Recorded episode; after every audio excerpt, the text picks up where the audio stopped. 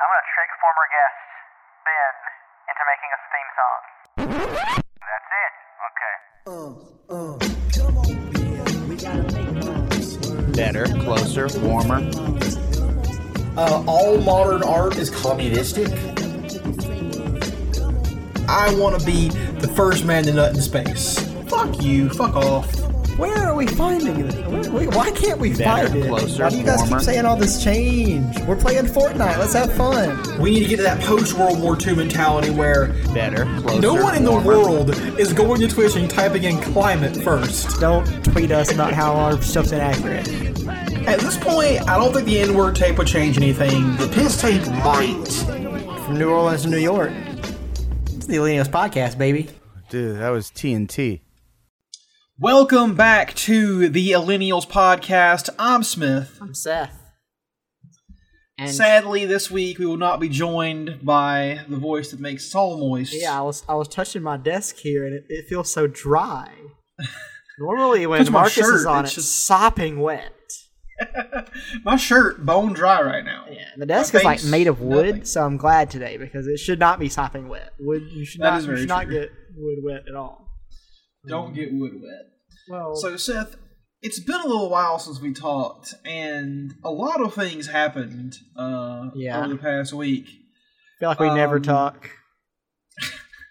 Well, the most immediate thing that comes to mind is the fact that uh, your boy, your best friend in the world, your the, guy- the man you admire most, uh, John Bolton, was fired from the White House. Do I even remember who John Bolton is? Is he the guy with the mustache? Yeah, that's mustache guy. Okay. Yes, my friend. He was the Um, one who's always screaming to go to war with Venezuela and Iran. Yeah, and isn't that why he got fired this time? Because he was Oh, man. too into war. It's so fucking well. Apparently, he apparently he's the one who leaked the whole like Trump was bringing Taliban leaders to Camp David to talk or whatever, and it fell apart. Um, but dude, I was reading some shit, and apparently Trump just fucking hated John Bolton, and they fought all the time. And at one point, Trump was like was like going. They were having a roundtable discussion about something about a, like a country, and it got to John Bolton, and Trump just interrupted him and was like, "Let me guess, John, you want to nuke them all?" Yeah, that's what I, that's what I, I read. so everyone knew that John Bolton was just horny for war, and so so horny that even Trump was like, "You got to tone it down." Yeah, I guess that uh, I guess that the failure of the Venezuela coup uh, kind of put him on the wrong side of Trump. Man, I'm so ready for Jack Ryan to get there and solve Venezuela for us. There's also a, a, a anecdote about how when Trump met the Prime Minister of Ireland or something like that, he turned to John Bolton and was like, "Is this one of the countries you want to invade, John?" Hey, hey, I don't like Trump, a good bit. I mean, listen, listen, Seth. If Trump was purely president in just a comedic sense, like we let him to be comedy president, he would be killing it right now. Well, I don't, I don't know about that. I think if if if we were to look at him from from the from like the top down, I'd say so. But he's not actually a funny guy. He's just like He makes some funny ass posts on Twitter, though. Yeah, but I don't know. I, the thing is, I don't know if he's funny or if he just is just it, crazy. Like, where, where's the line? Oh, he definitely has a higher crazy, crazy to funny ratio is way off the charts That's for sure. true. But occasionally, it's like, goddamn, no president has ever said anything this funny in public before. So, I guess g- credit. I mm. mean, you, you gotta laugh. Someone hasn't seen Obama's correspondence dinner speech. Oh Christ! Yeah, the thing that got us into this whole situation because he made fun of Trump. Like, Yeah, that's yeah, that, true. that went well for us. That's true. It was a good burn though. Was it? It might have been worth it for the burn. Listen, he did it for the Vine, and it was great. But like so many things that are done for the Vine, it ended in tragedy. Yeah, that's true. Ended Probably the biggest scale tragedy a Vine could end with, honestly. I'll never forget the Vine of the guy who's like, "Do it for the Vine," and he jumps, like, does a vertical leap into the air as a car plows right underneath him, but he's a little bit too low, and it just like snaps both of his ankles. It's like, yeah, that's what happened to us, basically. Suicide's badass.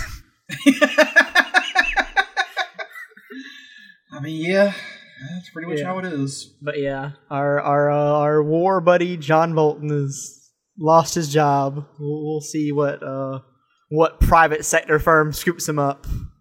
Oh yeah, he'll be given something for sure. Yeah, he'll get No problem. he'll get some compensation. Also, Seth, there's been a second 9/11. Already, Jack Ryan. Mm-hmm. No, What? This is this this is a real 9/11. So this actually happened on 9/11, 2019. You didn't hear about this? No. Trump's gonna ban vaping. Oh yeah, the Vape Eleven. All the vapes are gonna go away. What are we Well, gonna do, They're Seth? banning flavored e-cigarettes, so I guess you can still get the regular nicotine ones, which is to kind of defeats the purpose of having these these flavors and everything. I was Um, saying that the whole point was to sell it to kids or whatever. Yeah, exactly. We want more kids smoking. Um, oh yeah, just go ahead and kill yourselves. Have you heard the great twist is now that people who are addicted to vaping and juuling are now turning to cigarettes to stop their addiction? Oh, what sick irony! It- it's all become one big loop in that in the span of i mean i'm gonna say Juuls i'll give it a year but as far as like being really mainstream probably six seven months Mhm. Juul has gone from oh yeah that guy yeah he smokes cigarettes now he Juuls whatever to everyone Juuls all the time and they Juul so much that it's as far as we know way worse for you. Yeah, like aren't people like already getting cancer from it and shit? They did have the first ever uh, Juul related death, but it was not related to the actual nicotine. That somebody had gotten a, a cartridge that wasn't, um, like I guess it wasn't. It was laced with something, and it, uh, Mhm. it killed them.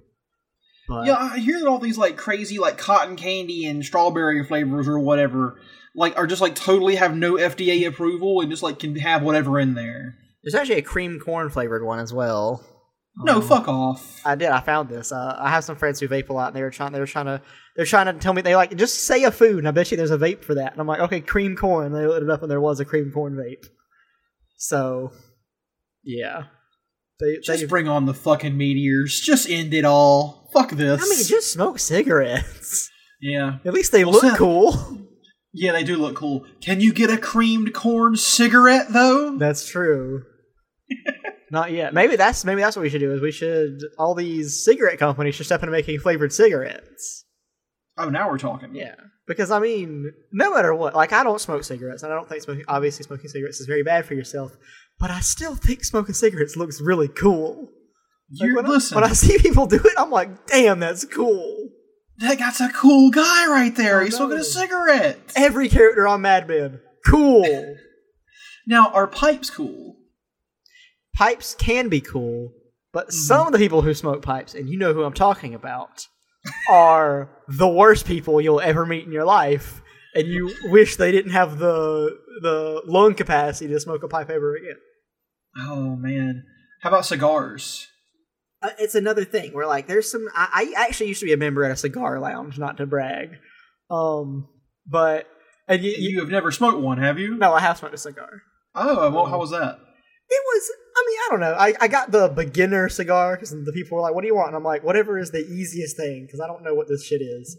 Um, so it was. It wasn't bad. It was like a big cigarette or whatever. I was like, "Okay, this is maybe not for me." But you get some types there. The mo- most types of the one I went to was like older guys who were like probably just trying to unwind after a long day, and I was like, "Cool." Um, but you do get some types who are like they just walk around like, oh yeah, you actually got to have this type of this and this and this casing isn't. And I'm like, shut the fuck up, please. You're the worst. And then, You know what? Honestly, every type of people, there's bad ones. I mean, what are we talking about here? People who do anything, at, at the very least, 10, 20% of the people are, are just bad, and you just don't want to be around them. I like the idea that some cigars are easier than other ones. Like the idea of sucking smoke into your lungs is hard. Uh, In terms of small objects held to your face that, that are apparently require skill to use, I think cigar is lower than harmonica. Well, no, it's more like you know how like what's easier to drink, a beer or Jack Daniels. You know, I mean, to me, neither. They're both horrible. I know what I'm saying, but if I'm saying literally, what's easier to drink, a PBR or straight Jack Daniels? It's gonna be PBR Yeah. because it tastes more like You got a water. point. Cigars have the same thing. So some cigars are just heavier, like they literally are heavier, like in your lungs, so they're just Mhm. harder to smoke. It's for the seasoned veterans to go smoke. People who have real PTSD from Vietnam. People whose lungs are just completely fucking coal black at this point. Exactly. They just they just don't don't matter anymore. But Seth, speaking of uh, the worst person, Oh no. um, I have an update on our friend from Liberty University. Okay. Some hot local gossip from uh, back here in the homeland. Uh, so something interesting happened last week with this this person. Mm-hmm. Um, this person is a teacher at the local school. Mhm. Um, they teach seventh grade. God, I hope no one listens to this. and apparently, there was a teacher, a parent teacher conference last week with a, a girl in this class, and this this this Sterling, this proud, this uh, uh, a champion of Liberty University, uh, stood up and slammed his fist on the table and said, "I am a prophet of God, and I'm going to fix you." Wow. At a parent teacher conference? At a parent teacher conference. What did the parent part of this say? Um, she does not speak much English apparently, so I don't know if she understood what just happened. Wow. Um, so we've got a we've got a fixer in the neighborhood. a pro- more importantly, a prophet of God lives among us. yeah, prophet of God. and it just reminded me of this of this person because I recently saw an email from Jerry Falwell Jr. that was sent out about um, students at Liberty University. And the Falwell where- family, they they're the ones that own the Liberty University, correct? Yes, yes, Okay. yes. Um, who he mocked, and I'm going to quote directly from uh, Jerry Falwell Jr. He mocked the students on the campus, calling them social misfits and retarded. Wow. I mean, I'm I'm gonna, once again bad guy. Great bit. that is very funny. Making fun of your own students. Yeah, making fun of people who you know gave you all this money and knowing that there's literally nothing they're going to do about it. he called them emotionally imbalanced in these emails. Um, he also took some shots at his own staff. He called the dean of engineering school a bag of hot air who couldn't spell the word profit. And This the, the school is just churning out profits apparently. well, this is the other kind of profit, Seth. This is the capitalist profit. oh, profit. Yeah. And then he also said that the the campus chief of police was a half-wit who was easy to manipulate. Wow. So this is what he thinks of his, of his students and the people who work for him. So is he getting cast on the new season of Righteous Gemstones? Oh, what a great show that's just making fun of people like him. Yeah, and it's one of those shows that goes to prove, and it's kind of the same thing with this guy. Is once you've like reached some kind of status within the the Christian community, you can't do any wrong. Yeah. Like I'm sure there's people who are gonna spin this Jerry Falwell thing as something. Oh, he's like you know, hey, it's something you know, blah blah blah. God this, God this, Bible verse, and it's the same that happens on that show and it happens in real life when you hear these mega church preachers try to um, defend while they have a million dollar private jets and how they're not how they don't not just duping people all the time. It's it's the same thing and it's it's so funny that the religious people, the ones who are supposed to be the supposed to be the most pure and you know really see that they can see evil in somebody, don't see that they're being taken by evil people every day. Oh yeah. Just to go ahead and make it clear to everybody, uh, Millennials believes that evangelical Christianity is a blight upon this earth and it will be stamped out. Yeah, and I think that Joel Osteen looks like a fucking Walmart bag full of like medicine balls. Like He's got a serious horse face. he's got a horse face and a fucking horse personality. Actually, Yeah, no, horses true. are cool. Actually, he's fucking he's awful, and all those fucking like. Do you remember that show that used to come on every day on ABC Family, the Seven Hundred Club? hmm Remember this show? You know what that show was about? It was Wasn't just it like televangelism? yeah, it was just five old rich Christian guys arguing about the the the, the hot topics of our time. and it was awful. I have no idea how it was on TV for so long. Who wants to watch that? I believe it's still on TV. Is it still on? I think it has its own channel now. That's crazy. I'm pretty sure it has its own channel. Because like when I see stuff like The View, I can at least understand how people watch it. Because sometimes on The View there are actual conversations that happen. People, hmm. people, you know, they have interesting takes and they talk to each other and they can get heated. The 700 Club is just the most boring people in the world who already have everything they want in life and nobody's trying to take it away from them. Just make, just saying a bunch of stupid bullshit. And it's like this. It was like it would come on in between like a bunch of shows that kids would want to watch. So you might have to put up with watching this for like a, a couple, like an hour, if you wanted to get to the shows you actually like. It was the stupidest shit in the world, and it's one of the main reasons that I hate people like Joel Osteen and I don't even know the rest of their names. All these fucking televangelists and evangelical preachers who travel around the world, make millions and millions of dollars, and live way beyond the means that any god would ever want you to, and claim that it's all because they're a prophet. and it wasn't even. It didn't even have the dis- decency to be interesting or entertaining to watch. Yeah. It's just a bunch of old people sitting around in chairs, you know, having like quiet discussions. Yeah, I mean the camera like- almost never even moves. Yeah, and it's like you you want kids to watch this, or you want people to watch this? Come on. But hey, apparently it worked. They have their own goddamn channel now, so what the fuck do we know? Yeah, that's true. But like, it's like remember remember shit like that back in the day, like Bible Man and Veggie Tales. Bible Man and Veggie Tales. I remember them vividly, yes. What a dark chapter in our society's history. Yeah, I mean, I will say this, and I mean, I can get I can get canceled all I want, but VeggieTales had some songs that slapped. So, I mean, I'm not into the whole telekinetic vegetables. Um, get me to believe in God, but like, where's my hairbrush? That's a fucking slammer of a song. So, you know, I gotta go with my heart on this one. Oh my god! I think that uh, Veggie Tales is still around, right? Probably. I mean, it, it is not expensive to produce those those cartoons. I recently saw a clip from what someone said was a later episode of it, and the quality has gone down. Hmm. Probably, probably some animators wanted to unionize and got cut. Oh, speaking of unionization, have you seen what happened recently, Seth, with the unions? I mean, you got to be more specific. It, it, more and more stuff's coming out every day. Well, I'll let you take the big news about the UAW.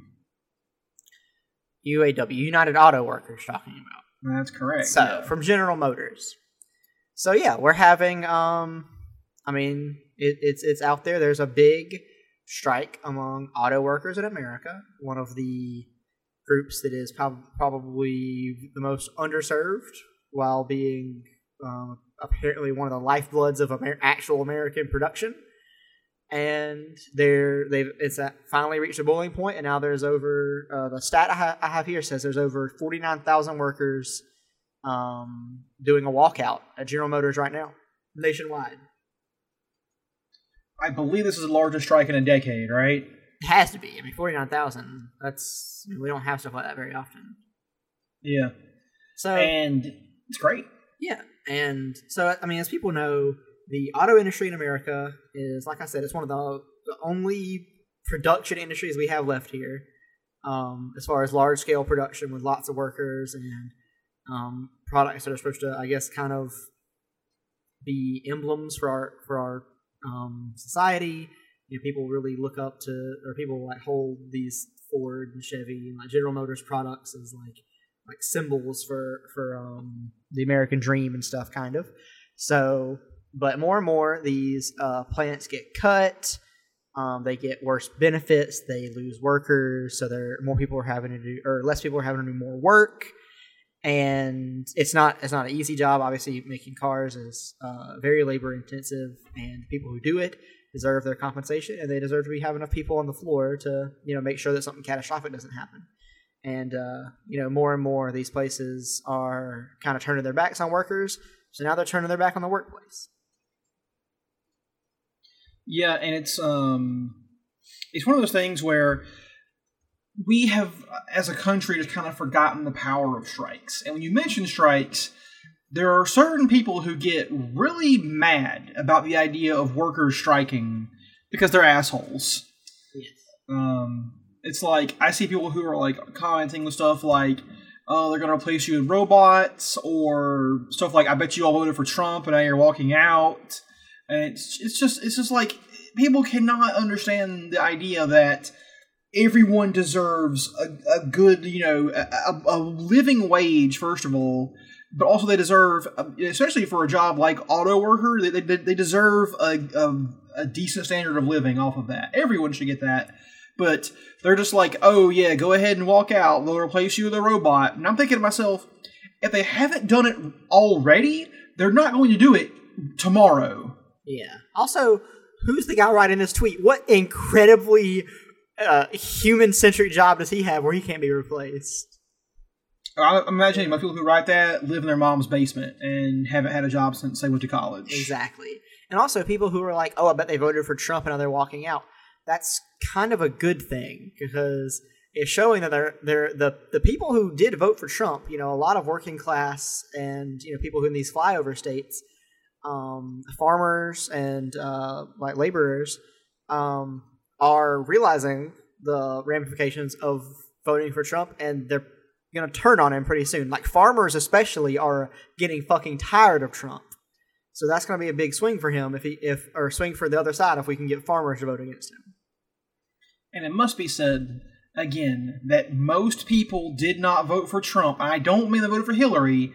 I mean most people did not vote to begin with, and then of that portion, of course, like seventy percent of America did not vote for Trump. So it just seems like like, like, like a very unfair assumption to make about people. Yeah. Um, so yeah, all power to the the, the workers. Uh, you, solidarity with UAW. We're with you. Yeah. More power to the uh, auto workers. Um, yeah. I hope we see more strikes and more more unions. I mean, unions are becoming a hot topic these days, and it's really cool. Well, Seth, speaking of unions, Yeah, um, we've got one that's have- up your alley, right? Yeah, yeah, yeah. I was going to ask you, have you backed stuff on Kickstarter before? Yeah, a couple times, once or twice.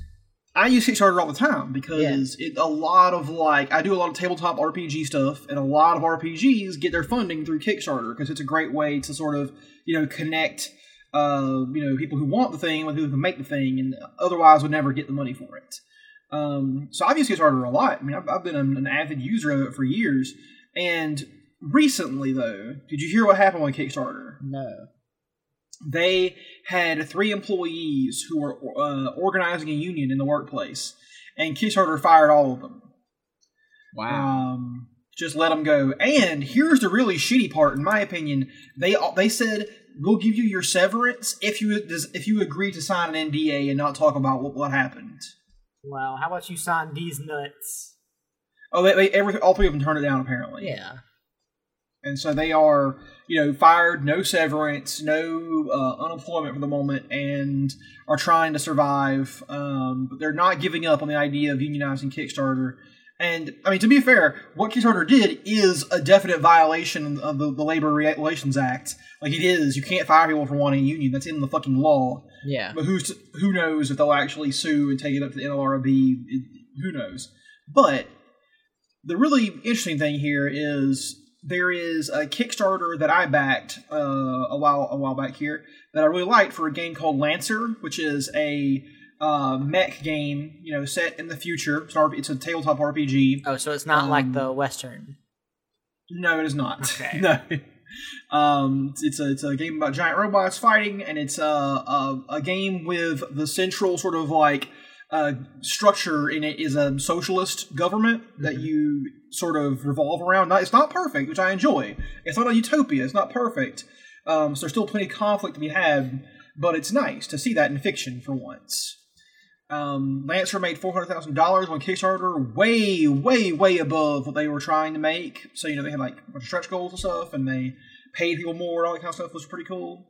Um, they have agreed they will they will not use Kickstarter again until this until these people are rehired and they get their union. Wow. So They are the people who the people who now to be to be clear, the people who were fired from Kickstarter are not calling for a boycott of Kickstarter.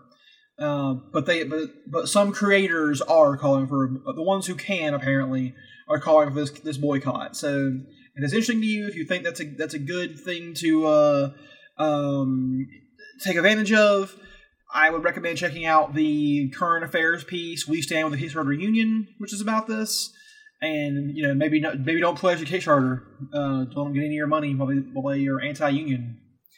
Yeah, I mean it's. Um, I think more and more it's going to become a, a point where, like you said, like I'm. I mean, not that I, I'm not super avid on Kickstarter. I do I do stuff every once in a while, but like at this point, you know, I'm not going to do anything until they resolve this issue. So I think that. Um, yeah, this is going to become a point where people are like, oh, this company won't let you unionize. Well, we're not going to purchase your stuff. And you know, it's it's good if this makes the, if this makes change. Like if oh Kickstarter's like okay, you guys can unionize, but at the end of the day, that's just them making an economic decision. It's just them be, actually still being driven by capitalism. Honestly, when stuff like this happens, it makes me be like, maybe we don't need Kickstarter anymore. Maybe a new, maybe we need something new, because the same, even if they allow unions, the same people own this company, the same people who didn't want unions in the first place. It's not like they've actually changed their views; they're just making an economic decision. So it's everyone. It still like sticks in my craw as like you know, unions are good. I'm glad they're being allowed, but is anything actually changing if you're not changing the people? Yeah, I, I agree. And it's just a matter of, I mean, unions are good and we need to fight for them. We need to have them. But people can't forget that unions are just, um, I'm not going to say they're bourgeois because they're not. I think that they are, they are inherently proletarian but they are just a stopgap. They are a, a, a buffer between you and capitalism, which helps us express our power. But they also are not revolutionary. They're not going to lead to the wide systemic change we actually need. Not by themselves, anyways. Yeah. Um, but they're an important foundational piece. But I, I always support the union for sure. Yeah, hell yeah. Everyone, I mean, workers should you know be able to unionize, be able to talk to each other, and be able to uh, fight for what they want because I mean then if you don't you get stuff like the stuff that's going on with the General Motors and that's obviously not a good look so. Oh yeah. And I was going to say by the way that I have a story for you Seth. All right tell me. Once upon a so, time. once upon a time I had a job uh, wow. humble brag. At um, I work uh, at in higher education we'll say. Mm-hmm. and we had um, I, I, specifically work in the department that handles like uh, enrolling students. That's my overall sort of division. Mm-hmm. We had a big division wide meeting this last Friday. Um, I'm sitting there at work, and it's one of those kind of things they call it a retreat, but it's just you know six hours of sitting in a in a big you know uh, ballroom, listening to people talk about whatever kind of bullshit. Mm-hmm. And I'm listening to our new vice president give us a, a talk about the future because we are currently, in case people don't know, America is currently in the longest de- decline in college enrollment numbers we've ever seen. Um, in eight years, we've seen enrollment numbers decline nationwide uh, every year. So hell yeah, colleges are colleges are in trouble. And yeah, hell yeah. Um, I say my job depending on people coming to college. um, so that's like, what are we going to do? How do we fix this? You know, what's the solution? So, have you got any ideas for how we fix uh, enrollment numbers going down? Forgive all student loan debt and get rid of student loans and make college free. Yeah, that's an idea. Uh, instead, what they came up with was we're going to throw money into marketing and branding, and coming up with some new slogans and some new uh, recruitment, you know, drive for the college I work for and we're also going to expand into new markets and with new programs. Because that's right, education is a market.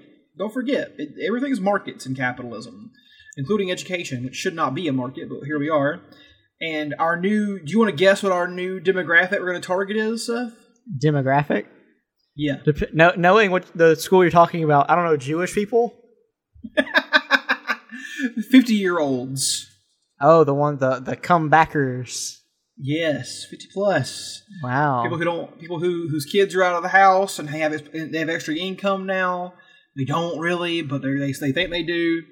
And yeah, that's going to be our new market. Is trying to get old people to come to come back to college. I'll say this, and I'll say this 100 percent sincerity. If anybody has ever wanted to go to a college, they were they were choosing between a couple of them. They had them laid out on the table, and the decision came down to the slogan. You don't need to go to college, okay? No, You have failed already. Mm-hmm. I could not tell you the slogan of any college ever. I don't know the alma mater. I don't know anything. Mm-mm. Like anybody who is like, you know what? I really wanted to go to to this school, but I chose this one because the colors were uh, green and red. That's a terrible color combination. I don't know why I said that, but yeah, I chose this because it's green and red. You are an idiot. oh, Santa Claus Academy. Yeah, Santa Claus Academy, um, or Nor- North Pole U, um, uh, NPU. Um, but yeah, any like that. Is, I could not give a shit about the branding of a college or the branding of most anything. I make my decisions solely based on. I don't know. I really don't know honestly what I make my decisions based on, but it's never like branding.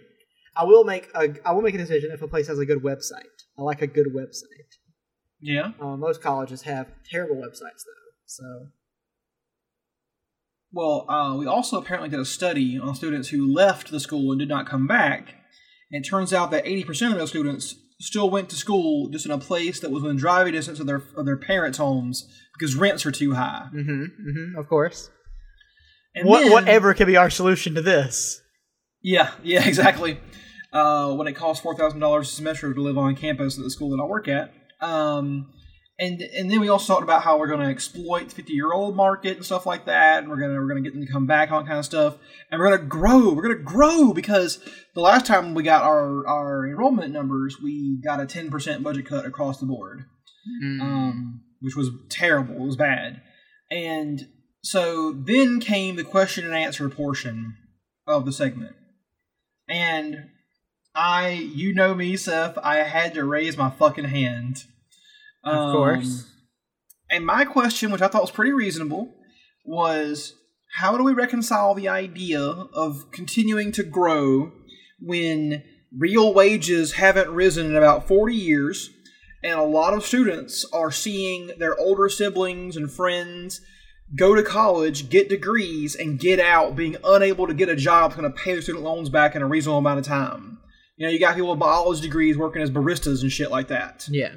So how do we square those two things? And the guy was like, I think what you're asking is, are we setting students up to fail? And it's like, no, that's not what That's not what I'm asking. alright. No, shut the fuck up. That's not what I asked.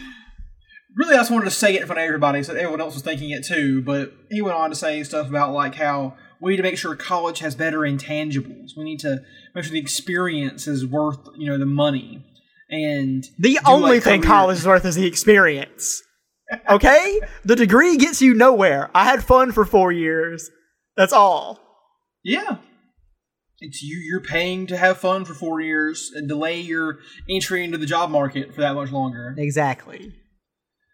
And so uh and yeah, we need to do like more career services where we connect students to jobs after school. And it's just like it's leaving out the fact that a lot of these majors that we're pushing so hard, like IT and computer science and nursing and whatnot, are being increasingly proletarianized. So their wages are going down right across the board for these for these like jobs because more people are getting those degrees and seeking those jobs, so employers can charge can pay less, right? Yeah. and it's more competitive. And so it's literally just like it's it's it's setting yourself up for a situation, a vicious cycle, basically. You know what you should have done though? Hmm. When he like, you know, redirected your question so it was something he feels like he could answer. You should have put on a fake mustache, ran to the other side of the room, raised your hand and said, You didn't actually address the other guy's question, sir. Can you can you please answer the actual I'll repeat it if you need me to, and then you repeat it verbatim. Oh, Seth. After I asked my question, the people at my table, which we were like assigned random seats, Yeah. they acted like I had shot someone. no one made eye contact with me for the rest of the fucking meeting, dude. It was insane. Wow. And that's probably what you expect because there are people, and I mean, you know this better than almost anybody, there are people who are in denial, yes. who think that everything is a okay.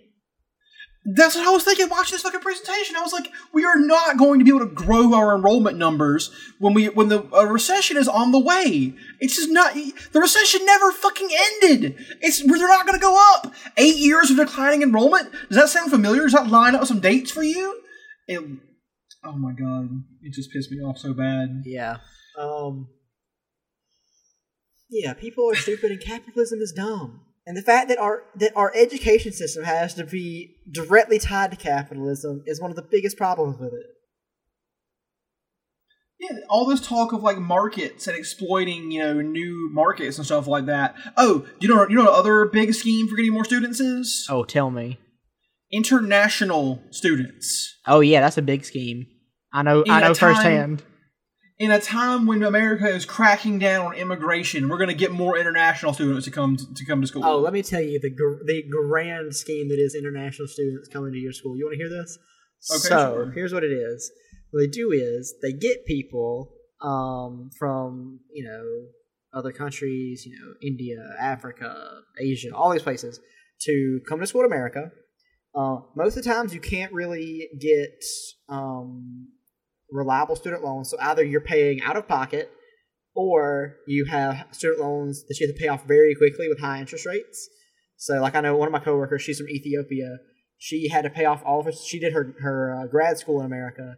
She had to pay off two years worth of loans in one year, and she had. I mean, she was li- li- living off of like you know nothing at the time because she had so much debt from that.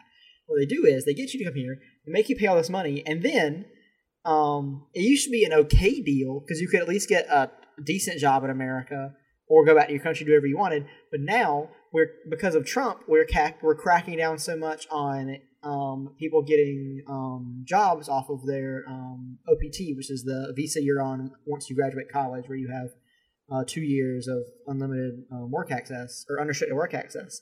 We're cracking down on people who can get the or who can get jobs those kind of visas because um, they have to pay more for those kinds of employees.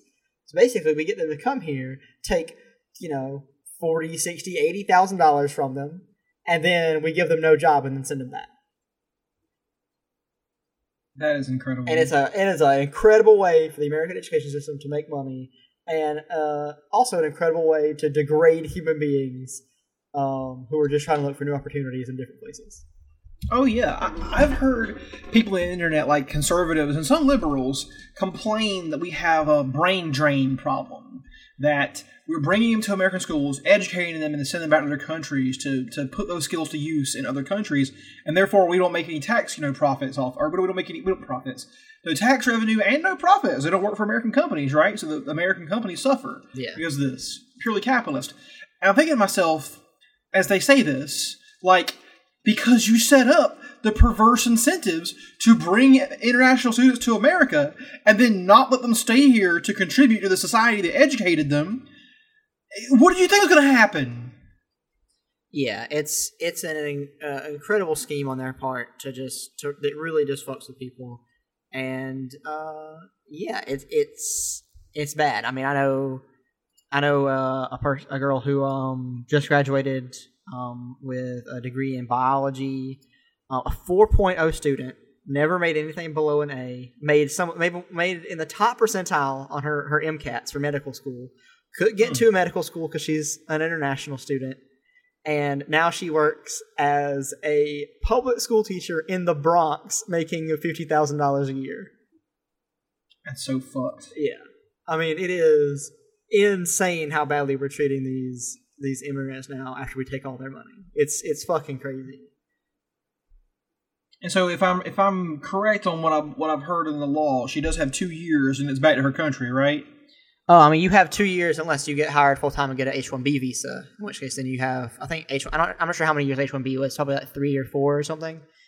And then you have to then you have to get into the green card process if you want to stay any longer than that. But don't we only give out like a couple hundred thousand of those a year? Yeah, it's getting harder to get H one B. It depends on what kind of job you have, and you know, obviously like quotas and stuff. But it's getting harder. It used to be it used to be very easy, which people are like, oh yeah, well, it used to be so easy for them, and they they got all the jobs, and now there's no there's no white people in tech anymore, and it's like so now this is their big countermeasure is just to try and make all people who are from other countries not get um good jobs, and so I yeah, mean, I ain't I ain't been to Silicon Valley in a while. It's been a minute since I went and checked since I you know I jetted out there and checked the situation out on the ground. yeah, Uh, but the last time I looked around, it was still pretty much white people. it's pretty white. But I mean, all I mean, tech companies employ a lot, a lot, especially Indian people. I mean, every any that's one thing I've noticed is because I've lived in Atlanta and in the Charlotte area. Um, any any big city that has tech jobs, huge Indian population. So many Indian people work in these tech jobs, and it's good. I mean, they they come here, they they worked for it, and they wanted this job, and they got it, and it's that's exactly how that's exactly what America is supposed to be about. And but now all of a sudden we don't want those people having jobs, and then like you said, they leave, and they're like, oh, well, now all this American eh, knowledge is being put to use somewhere else. It's like, yeah, because you won't let them stay here. Right. It's like this is they are just trying to make a living. And from my own perverse point of view, that's actually good because we spent centuries, you know, raping and robbing and whatever, and taking whatever was nailed down from their countries. It's only fair they get to take some knowledge back to their countries and do what they can with it. Yeah. Even though I'm sure most of them want to stay here, and and where you know conditions are are, are better because this is the metropole. Um, there are folks I know who had a chance to stay in America and went back to their country because they were like, I need to give back to the people that America stole from for so long. And you know what? I respect that. Yeah. That's, that's a very respectable decision. Oh, by the way, Seth, uh, because I hate myself, you know what I did last week? Oh, please tell me. I watched Democratic debates. Oh. What knowledge did Joe Biden provide you? Oh, did you ever you ever heard about his many, many, many, many, many great statements he made during the debate? No. He said stuff about how uh, black people don't know how to raise their kids, Mm-hmm. and so we need to send social workers into their homes to help them out. And how do you help out black kids, Seth? You want to you want to know what the best thing you can do for black kids is? Please. Leave the record player on at night. Wow. The record this motherfucker player. said record player in 2019. Yeah. Which is, I mean, kind of sadly on point because records have actually outsold CDs this year. Um, but not probably among the people he's talking about. Right, because it's he, Joe Biden's big thing is that people, like, he, black kids, don't hear enough words when they go to schools. They don't they don't get exposed to words, learn language skills, and so that's his whole thing. But Seth, in that same sentence, he also almost said the word phonograph.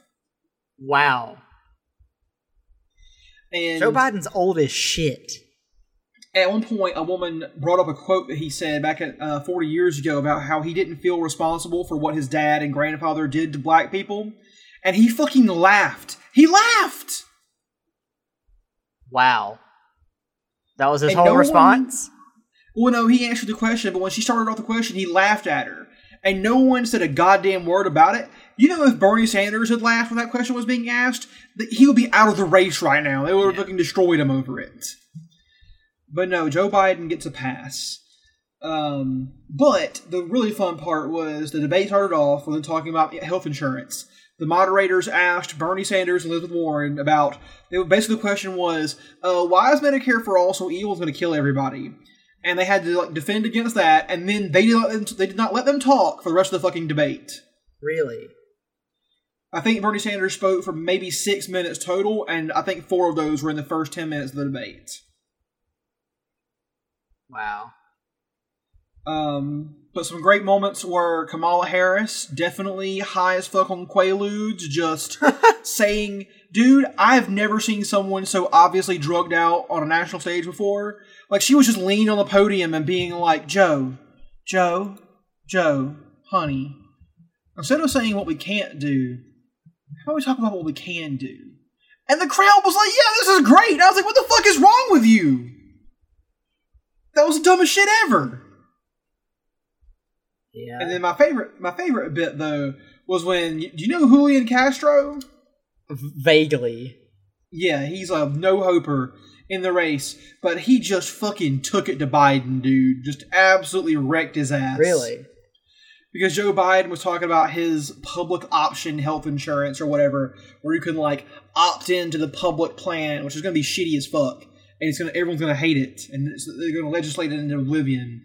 and he was and uh, Julian Castro was like, you know, you, you shouldn't have to suffer for getting cancer and then get the you know have the bills between the time you got cancer and the time you got on public option. And Joe Biden was like, you won't have to do that because you'll get automatically enrolled. And Julian Castro was like, Joe, ten minutes ago you said you'd have to enroll in it. So which is it? Did you forget what you said? And Joe Biden just short circuited, dude. It was amazing. Yeah, I'm sure he gave that stupid ass smile and was like, "Yeah, yeah, yeah, I'm Joe Biden. I'm cool." um, if I if I was ever to be able to ask a question at a Democratic debate, you, you know what I'd ask?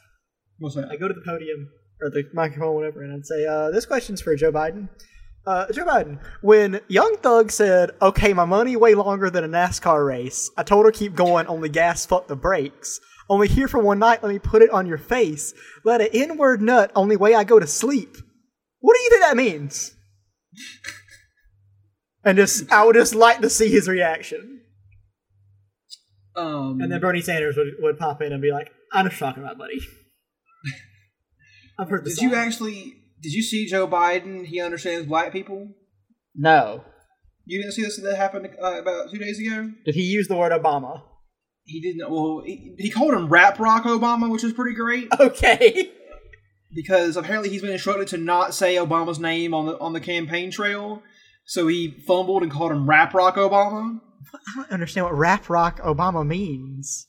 No one does. Seth, he's stupid. He's an old man. He's senile. Yeah. Um, but he was giving, he was telling a story, and this is one I've heard before. And when I first heard it, it was written down, and I was like, "This is stupid. Joe Biden is making stuff up because this is this is the dumbest thing I've ever heard in my entire life." Well, he's at a pool in Wilmington, um, I don't know, Maryland or where the fuck it was he grew up, and he's talking about how back in the '60s he was a lifeguard at a at a pool in a segregated community because he wanted to learn about black people from this. Yeah, yeah, yeah. And what I'm about to tell you, Seth, is 100% the truth of what he's. This is the truth of what he said happened. Okay, that he was a lifeguard, and there was a guy who had come to the pool who was a gangster named Corn Pop. Mm-hmm.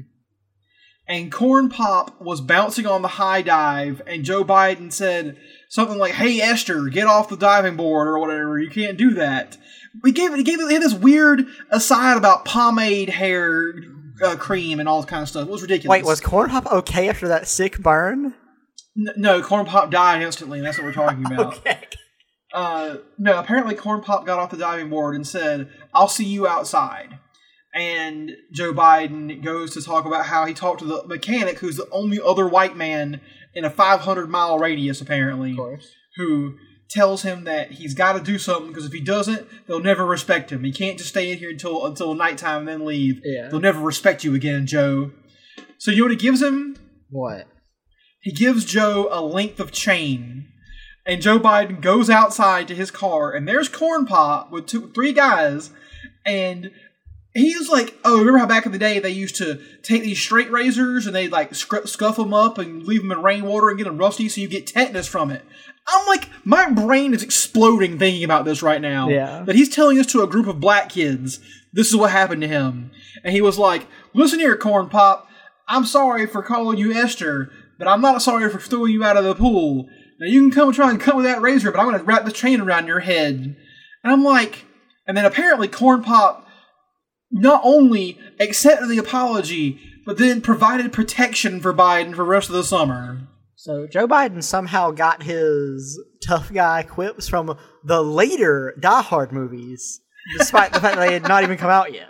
So interesting. Um, you think that Joe Biden loves the Has Fallen movies? You think those are like his, his the only movies he watches? Oh my god, dude! I mean, apparently he loves West Side Story. This is what it sounds like this is out of. Yeah. You know, Like a, he watched Grease and, and West Side Story. you know, there's a line in London Has Fallen. I haven't seen. We've seen Olympus Has Fallen. I haven't seen London Has Fallen. Apparently, there's a line where he beats up some brown dude and is like, you know, go back to what the fuck a stand, Ahmed or something. Yeah, this is we should we should we should watch that as part of our Jack Ryan series. Yeah, and um, you know, the weirdest thing about that story you told me about uh Joe Biden is that apparently at the end when he was walking away, he whispered under his breath, "I had sex with 600 women before I was 13." So like really, really weird story. He, he had to throw that detail in for some reason when he was talking to the black kids. I was like, what? Well, this isn't appropriate. And you should see the kid, look at these kids' faces. Uh, they have no fucking clue why this Yeah. old man is telling them this story. These kids are still puzzled by the fact that Netflix made a show called Russian Doll. It's not about oh Donald fuck! Trump. God damn it!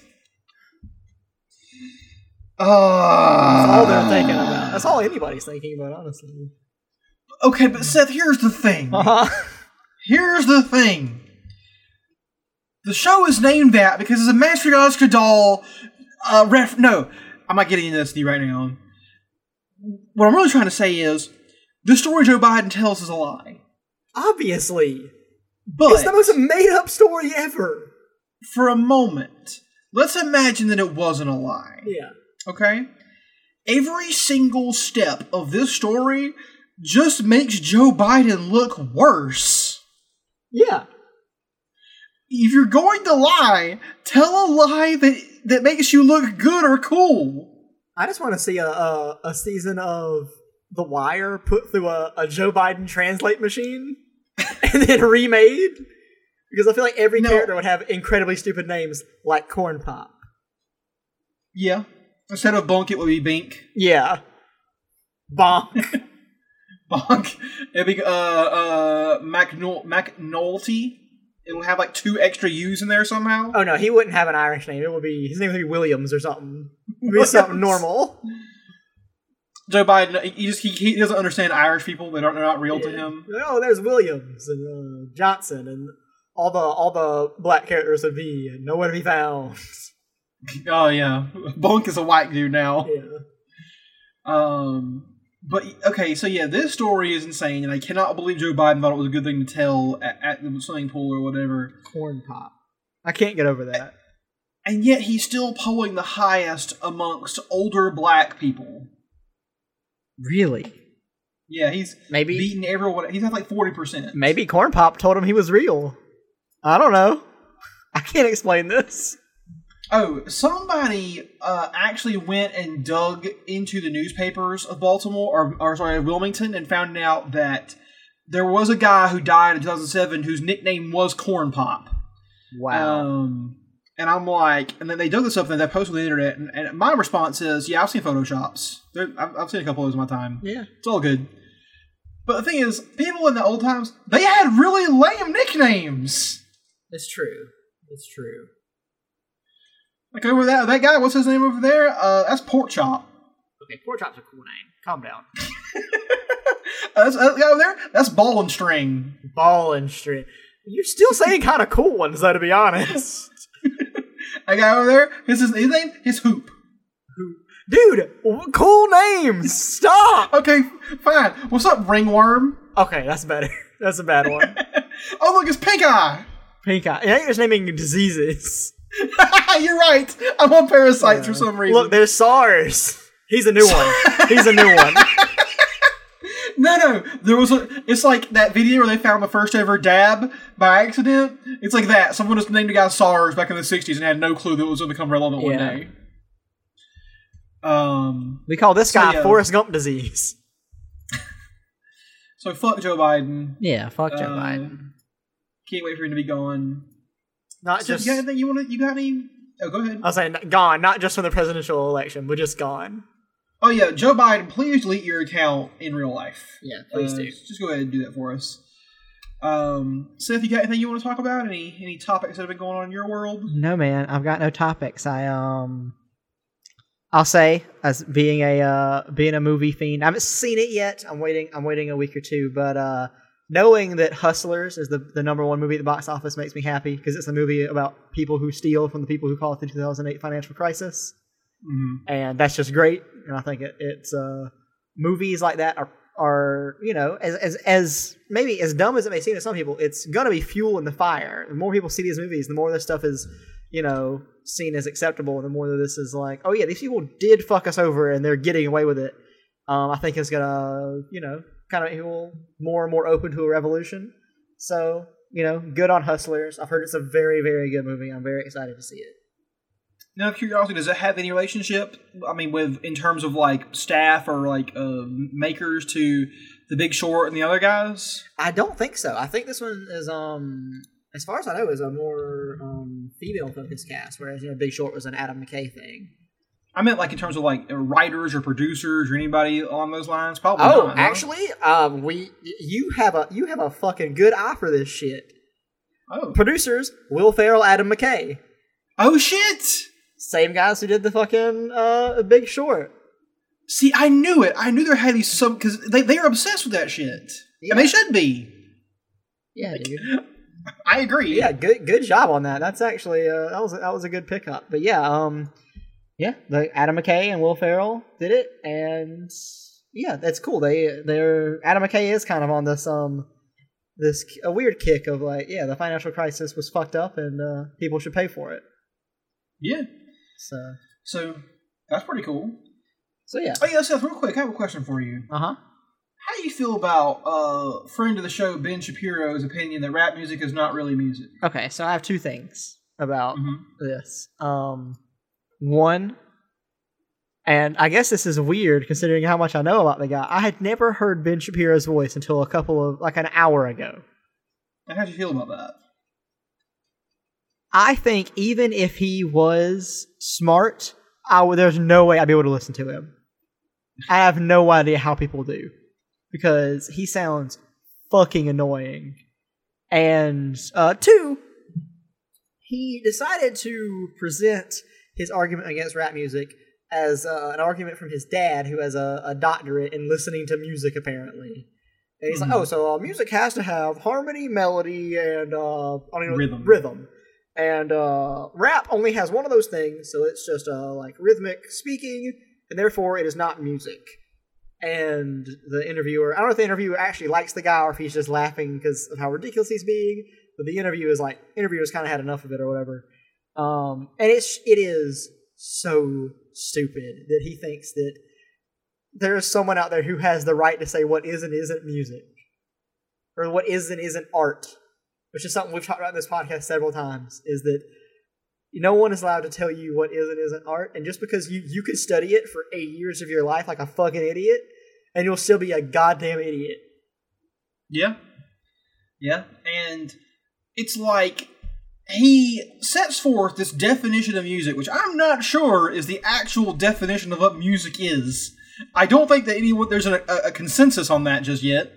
There probably never will be. Yeah. But it's it's it's it's it's how uh, uh, Ben Shapiro debates people is that he just explicitly defines these terms. These are what they be, what they mean, and nothing else. And I'm only going to argue on that, and I will not redefine my core you know concepts at all. And it's a kind of debate style where everyone hates it because you can't prove them wrong, but also they're not right. Their, their goal isn't to be right; it's just to make you argue with them until you get tired of it. Yeah, exactly. And that's Ben Shapiro's whole thing is he gets these, you know, 13-year-old Minecraft players to believe everything he says because he gives them the idea that you don't have to be you don't have to be be proven right. You just have to think you're right and that's all that matters. Oh, but uh, you know the you know the rapper T.I., I assume, right? Yeah, he was actually in the 2006 movie ATL. God. So, Did you see what happened with him recently? no.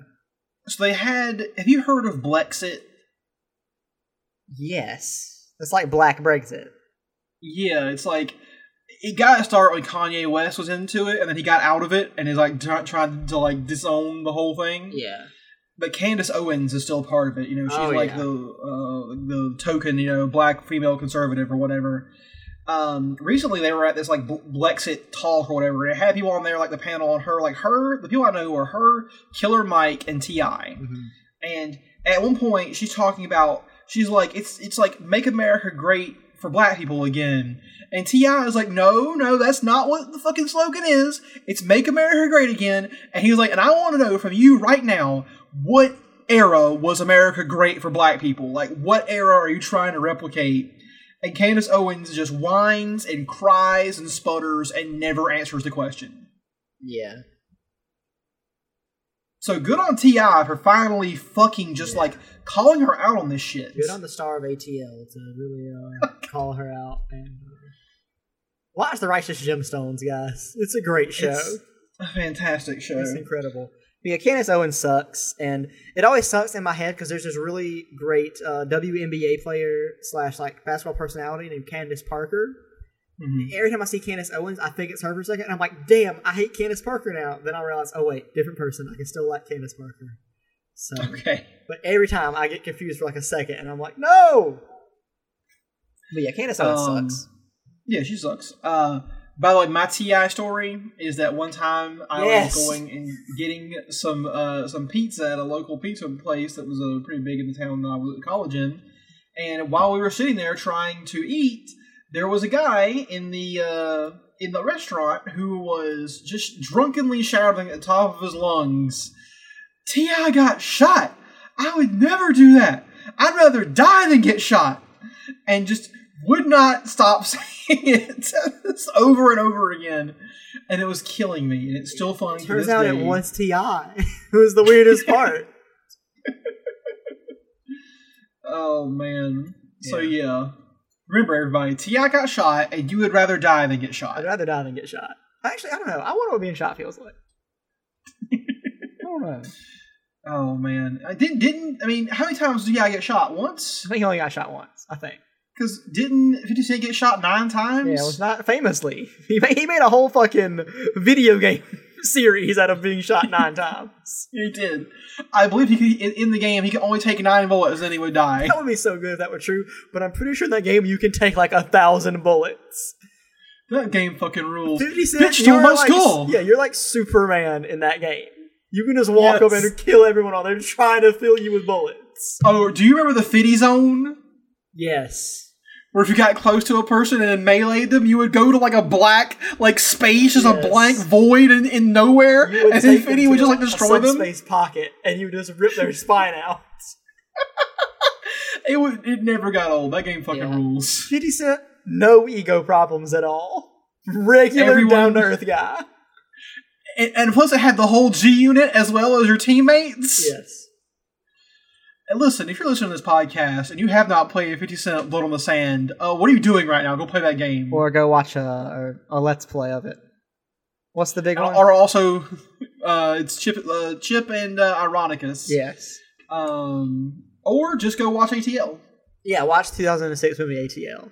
Same experience. Yeah, group of high school friends get together uh, after uh, graduating.